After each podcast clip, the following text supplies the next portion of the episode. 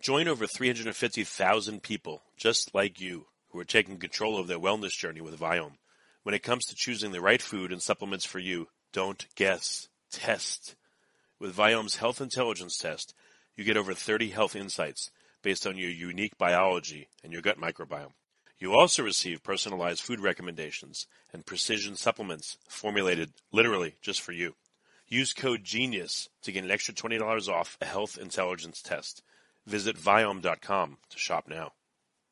Forget frequently asked questions. Common sense, common knowledge, or Google. How about advice from a real genius? 95% of people in any profession are good enough to be qualified and licensed. 5% go above and beyond. They become very good at what they do, but only 0.1% are real geniuses. Richard Jacobs has made it his life's mission to find them for you. He hunts down and interviews geniuses in every field. Sleep science, cancer, stem cells, ketogenic diets, and more. Here come the geniuses. This is the Finding Genius Podcast with Richard Jacobs. Before we get started, I have a quick favor. I've been self-funding the Finding Genius podcast for five years now. I've done over 3,000 episodes. And as you can see on YouTube, we're up over a million views on the channel, which is fantastic. The next thing I really want to push on is to get up to 10,000 subscribers. Because once we do, we'll be able to put a donate button and uh, we'll be able to solicit donations uh, to help keep the podcast running and to also get the Finding Genius Foundation moving along. We have a big project studying anxiety, depression, and PTSD and working on a product to help people overcome these problems uh, because I've seen them explode recently after the uh, you know the last two years of the whole virus situation. So if you would please subscribe to the podcast, that would help us tremendously. Give us a thumbs up and check in the description for buy me a coffee. It's about five bucks. If you could buy me a coffee, I'd really appreciate it. It would help keep the channel going, and I love coffee. Thank you. Hello, this is Richard Jacobs with the Finding Genius podcast, now part of the Finding Genius Foundation. I have uh, Dr. Dominique Potvin. Uh, she's a senior lecturer in animal ecology. She's in Queensland, Australia, uh, the Moreton Bay campus. So we're going to talk about um, her work with uh, various birds and birdsong and uh, how human activities are affecting uh, birds. So Dominique, thanks for coming. No problem. Thanks for having me. If you would tell me a bit about your background, like what got you involved with what you do, and then I want to ask you after that, you know, what you're working on right now. Sure. When I was going into undergrad, I couldn't decide whether to pursue a career in music or biology because I loved both things. So I kind of studied both. And then in my third year in the summer, I got a job following birds and recording their song. So I was like, this is perfect. I've got some, you know, bit of sound production and music background and it actually helped me to understand all of my technology and even to recognize different bird songs. And I was looking at my colleagues and the people that are employing me to do this and I sort of thought, wait a second, this is a job and you can get paid to just like go out and record birds and study how they sing. This is perfect. So yeah, so I did my master's, did the PhD and you know, few postdocs and here I am today. Very cool. So, what's the current questions you're looking at in your research? I do a lot of research into how human generated noise impacts birds and um, and other organisms as well. But I'm particularly interested in birds because they are able to learn uh, a lot of their vocalizations. So they're one of the only passerines, so specific types of birds, or some of the only animals that can actually learn vocal patterns. Other animals are you know, humans, obviously, but we've sometimes heard of you know whales doing this. We're finding more and more animals that can do this, but birds seem to be like an absolute. I mean, you, if you know any any mockingbirds or mimics like that, they're absolutely incredible at being able to learn and and mimic things. So yeah, so I, I, study a lot of that. I study a lot about how urbanization and hum, other human activities can Im- impact uh, what birds do and what animals do and the decisions that they make um, and their cognition, um, but mostly about their vocal learning and their communication. Yeah, I have uh, two cockatiels, and when we had the first one, you know, he he wasn't around any other cockatiel, and he imitates a lot of stuff like we'll say scratch, scratch, scratch, and he goes scratch, scratch, scratch on his own, and he imitates the microwave and you know, for different people in the house. I could tell like he likes my son and my oldest daughter the best because he talks like crazy when they come and he like clucks in their ear and it's interesting how much they pick up what they do and what they don't, you know? Yeah, and it it actually requires some really specific brain structures to be able to listen to something, process it, and then be able to produce a sound that that mimics it. So, and that's why you know it's. I mean, that's why we're so interested in things like uh, different kinds of parrots and things like that because not a lot of animals can do this very well the way that they can yeah, it does actually, yeah, it, it requires some specific brain structures and it requires some specific vocal structures as well. So you need kind of a perfect storm Yeah. to be able to do that, which is why it's so cool.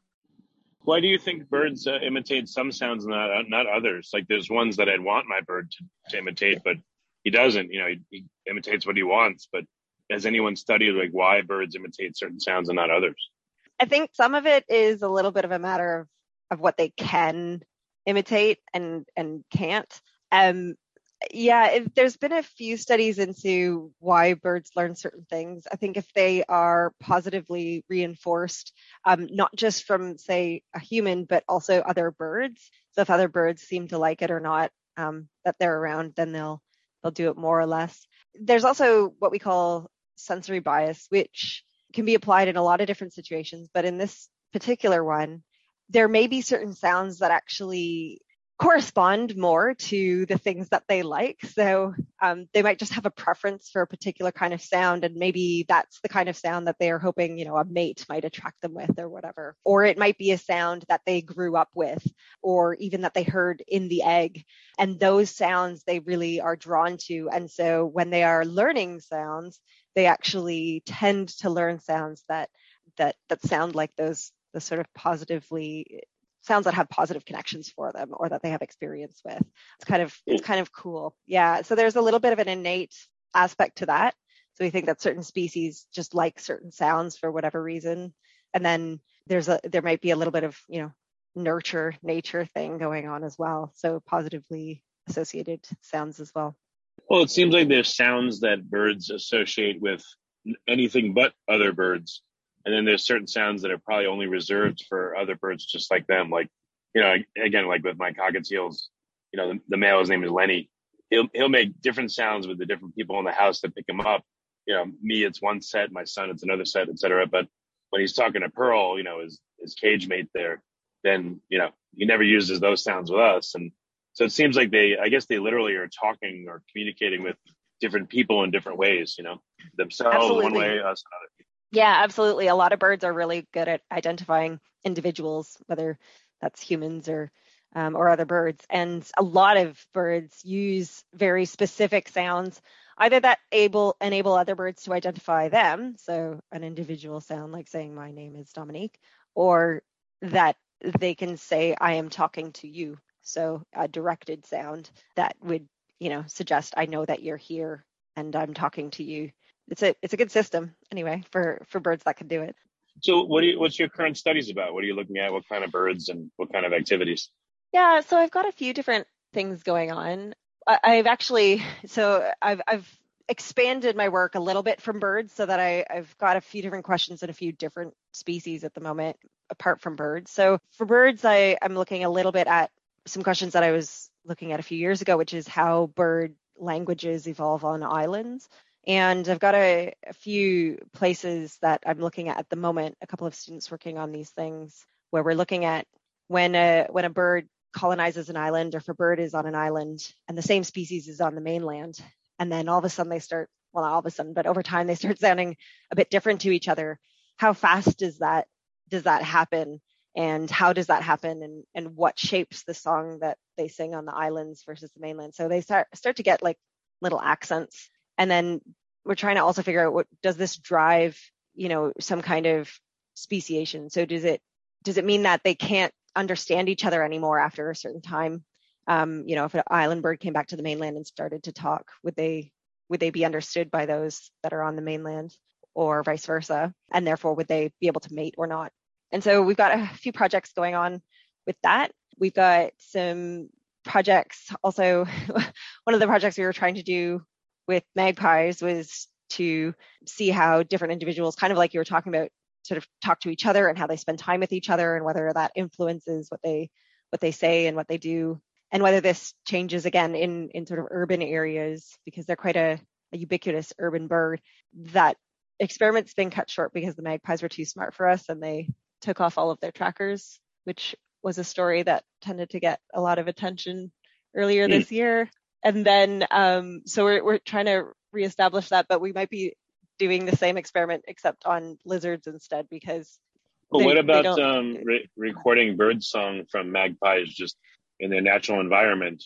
You know, urban ones and less urban ones that are maybe around smaller towns and you know on islands, etc. And playing them back for the other magpie. You know, when it's in another.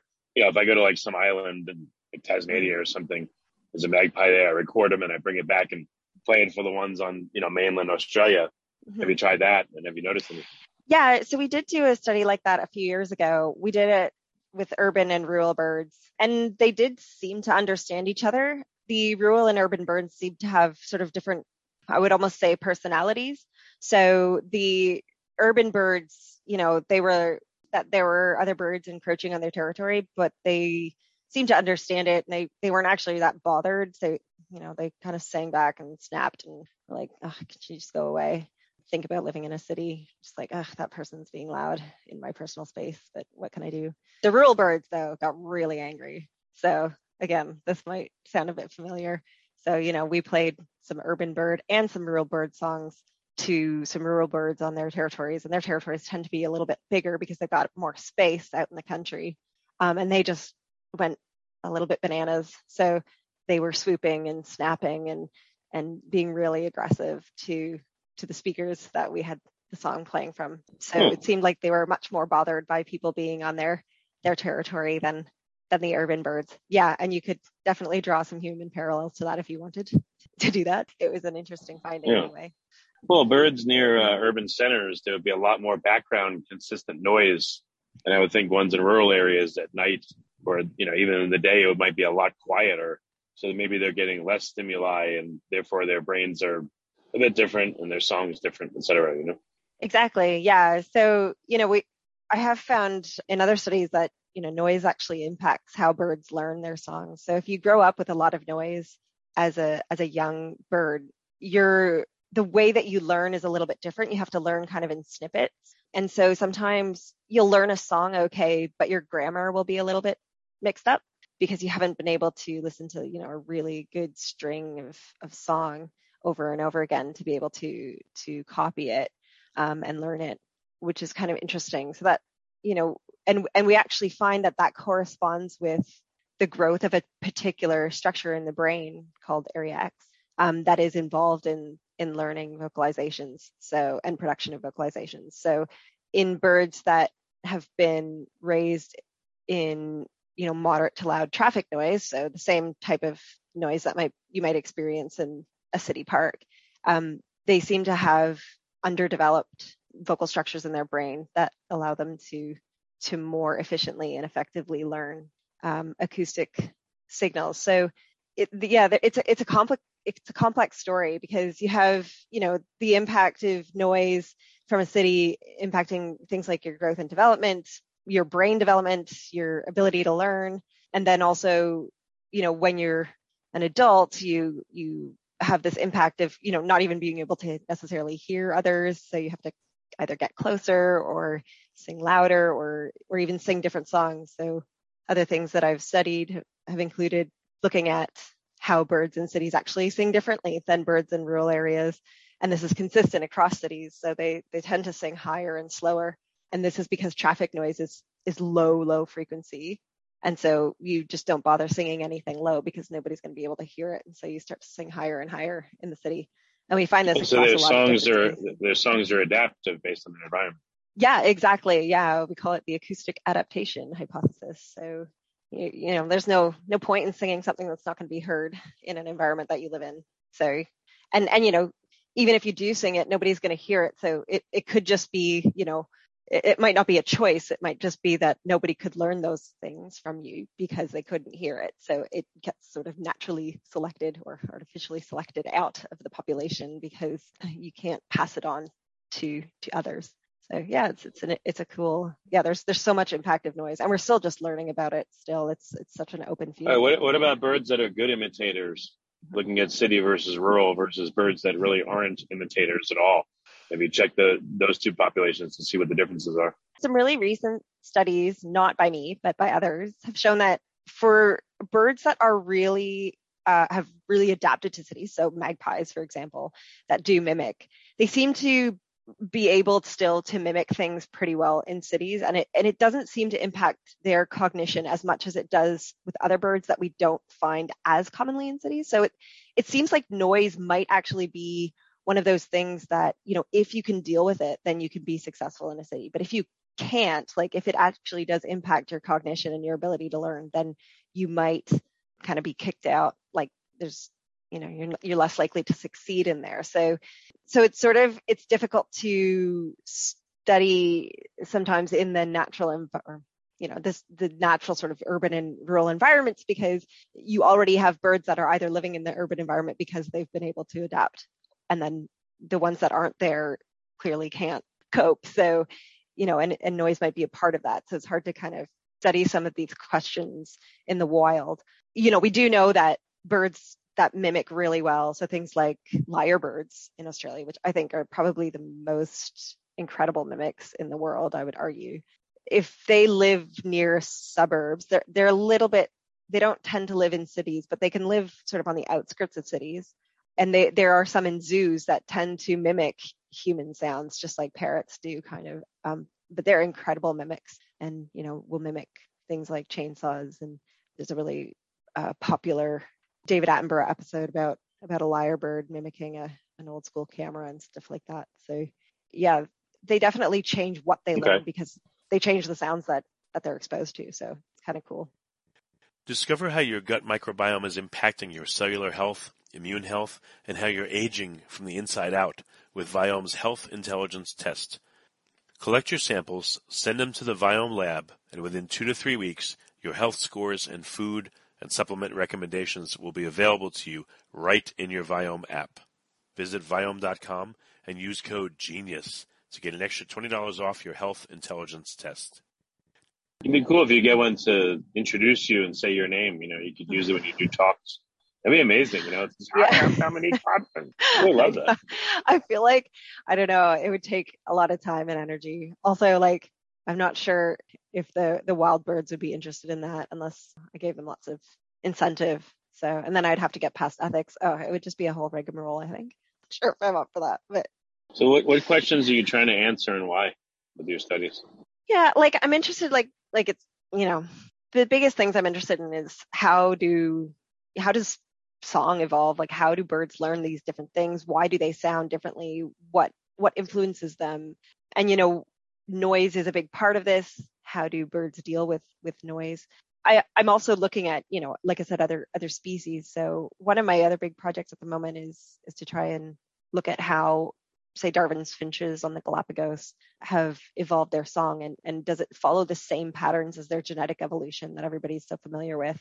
Because it's a cultural factor, and they learn it rather than a genetic factor. There are certain things that might happen with song that might not happen with with their genetics, and so I want to, you know, I'm trying to get a catalog of that, working with lots of different colleagues on that to create a big catalog of Darwin's Finch Song to look at sort of the cultural side of the one of the most popular examples of evolution that we know of.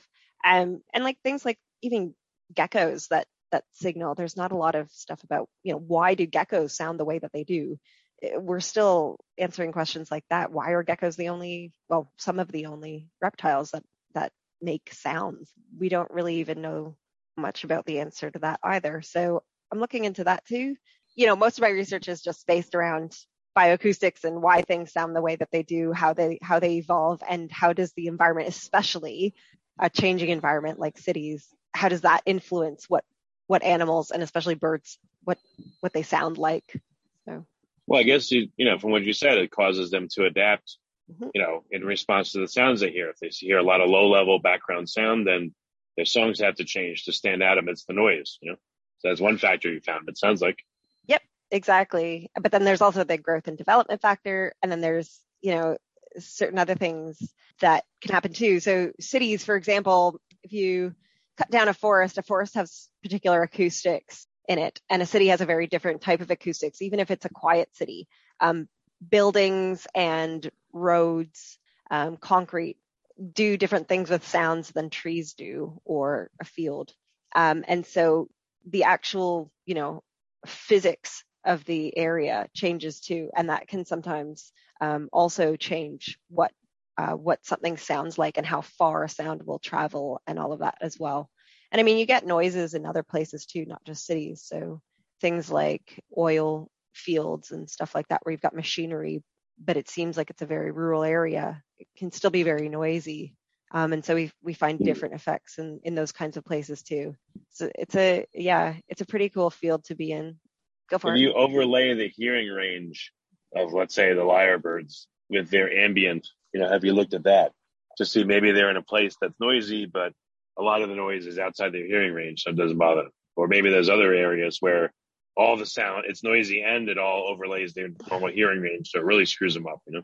Yeah, so some other people have looked at that. And birds, eh, the thing is, is that birds actually have a better hearing range than we do. So they could potentially be more bothered than we are with, with sounds. But the other thing is, is that birds, they don't just use sound to mimic and to learn how to communicate with each other. They also learn use sounds for different things. So if you're an owl, for example, you'll be using sound to try and find your prey. And that might not necessarily be the same types of frequencies that you use to communicate with each other um, that might be you know much higher frequency and so if you have particular sounds that might that might block your signals but they're not blocking the prey sounds then you might not be able to talk to each other but you'll be able to find your prey. Similarly some other birds use sounds obviously to escape predators. So they might try to listen for predators or listen for other birds not their own species calling that there is a predator. So they, they do alarm calls saying ah there's something around. And so you also have these, you don't just have an impact of noise on communication and how birds talk to each other, but you also have the impact of noise on like how they perceive their entire environment. And an experiment that I did with frogs actually showed that you don't even have to be uh, masking the noise. So it doesn't, you don't even have to have the noise masking the actual signals. So the signals and the noise could be in completely different frequencies, but there's something called the distraction hypothesis that even if there is any noise, if it's like you said within the hearing range even if it's not actually like blocking the sound they can still get distracted enough that they make poor decisions so we actually found that you know frogs that were in noise um, female frogs went towards you know unattractive males more often so we, we played them attractive songs and unattractive songs and they they tended to have a harder time deciding you know who was the best to go to and picked the the worst ones when they were distracted by noise. Again, I don't know if that's useful for people either if you're going to go into a nightclub. Yeah, there have been parallels drawn there. well, I mean, what would you what would you want the results of your research to be? You know, there's certain birds that are critical to certain ecosystems and therefore, you know, the noise in an area should be suppressed or the birds relocated. Yeah. Or, you know, what would be the uh, outcome of your research? Absolutely. So I mean, yeah, like the the sort of the conservation implications for what we're doing is is that it, oftentimes, well, at least until recently, noise has not really been considered as much as we want it to be when um, things like new developments are taking place. So when you're building and and proposing a road to go through a national park, say, that's all well and good. You're saying, okay, well, it's not going to be used that often, or divert traffic from this other place and this blah blah blah um, and you know there'll there'll be x number of cars and so you know maybe some things will move away but often people are more concerned with okay well how many animals might die? Okay well we'll make an overpass. But the problem is is that it's not just the physical road it's the other things associated with the road. So you have light and you have sound and sound is the thing that will travel the furthest. So you might have a road that's only you know however many meters wide, but the sound will carry for kilometers um, or miles. So, you know, you'll have a much bigger impact than you think you're going to. And we're only just understanding how loud noise has to be or even how quiet it can be and it still has an impact on you know things like whether eggs can successfully hatch whether birds can successfully mate whether they leave whether they stay who stays who goes can they still communicate can they still hear their prey can they still hear their predators, all of that sort of stuff. So we're still um, really looking into this. And a recent study not too long ago actually found that, you know, pretty much every national park in in the US is actually, you know, too noisy. There's too much noise in it. So they've got levels of noise that we know already know through research impact animals in some way, whether that's, you know, with any of these interactions that I was talking about. And and so the idea is to try and get some of this data and this information to inform policy on okay, how loud does something need to be before it needs to be considered like there's a threshold that that you just have to say no you cannot go through a protected area. Areas need to be protected from more than just say buildings. They might need to be protected from noise in which case that does limit a little bit more what you can and can't do in an area. But it's just like you know people mm. complain about loud things being put next to their houses. It's the same thing for for forests and protected areas. So we're just hoping that all of this research that shows that there are impacts and that even though some birds are able to adapt and that's amazing. A lot of them are still suffering from certain effects and and it's just one more thing that we should be considering in the future when we are trying to propose new developments and and you know what what can we do? I mean i'm not in this sphere but you know the idea that we might be able to make things quieter in general would be great or to reduce the amount of noise somehow or separate it from natural areas is a mm. is an area of research that I think would be really helpful in the future for this kind of thing. So yeah, that's the that's the hope anyway. Well, how do you know whether a sound uh, you know affects a bird poorly or negatively or not? Do you use any biomarkers or um, like what's the method? You know, is that too invasive? And I mean, can you look at heart rate or you know what could you look at? Stress factors to tell you that it's bothering the bird. Yeah, I mean there are more and less invasive things, so you can you can look at whether things are stressed out. Sometimes um, some studies have used fecal matter. So you can go out, collect some poop and see how many stress, how much stress hormone is in there and whether those birds are stressed out by the noise. The thing is, is that the first thing that birds will do if they're, if they're annoyed by noise though, is they'll leave. So that's the other thing is that if something is affected by noise, you probably only find out too late after it's already gone because it's been affected. So that's why we need sometimes controlled experiments like like the ones that I've done in captivity on captive birds to say, okay, like how, why don't you, why don't you, why don't you and your species live in noisy areas? Why do you guys always leave? What's actually happening? And that's, you know, that's when we find out things like, oh, okay, well, you know, your nests all fail when you are in the middle of loud noise. That would make sense then that you wouldn't be somewhere where there's loud noise. So yeah, for some for some birds it's a little bit easier because they're they're still around and, and they might be you know suffering a little bit but able to to stick around in those areas and then for other birds you really have to you know take take the time to you know do experiments either in the field or or in captivity just to say okay like what's going on with you guys why why are you guys so sensitive to this stuff and then find out and then say okay well this is this is something that might be affecting other species that are similar to you and we need to really consider this when we when we look at you know what kind of noisy things we're putting where. Yeah, also too is the bird normally solitary, or does it like to hang out with a lot of other birds? You know, their social structure could change their tolerance of noise and all kinds of stuff and proximity as well. Yeah, a little bit. I think yeah again it, it's so species dependent like it, it it really depends on on the type of species we find that urban birds are a lot more densely populated because there's just not enough space but if you're a really solitary bird and you hate being densely populated, then you're going to leave. So yeah, it definitely the the social structure does does matter. If you're a social species and you're really really loud, you might be fine in a city. We have these parrots, little parrots called lorikeets here in Australia, and they're all over the cities, and they're just the cacophony they make at dusk is probably rivals, if not overtakes, some of the human noise that you hear. Whereas yeah, we you know, some of the same thing. I don't know what yeah. kind of birds they are, but I think we've. I'm in Austin, Texas. I think we have a lot of grackles. They call it. Mm, yep. So you know, in the evening in the trees, there's thousands of them. They're like going crazy. It's pretty cool yeah. to hear them, but there's a lot, and they're talking like like mad. You know. Yeah, I love grackles. They're they've got some really cool sounds.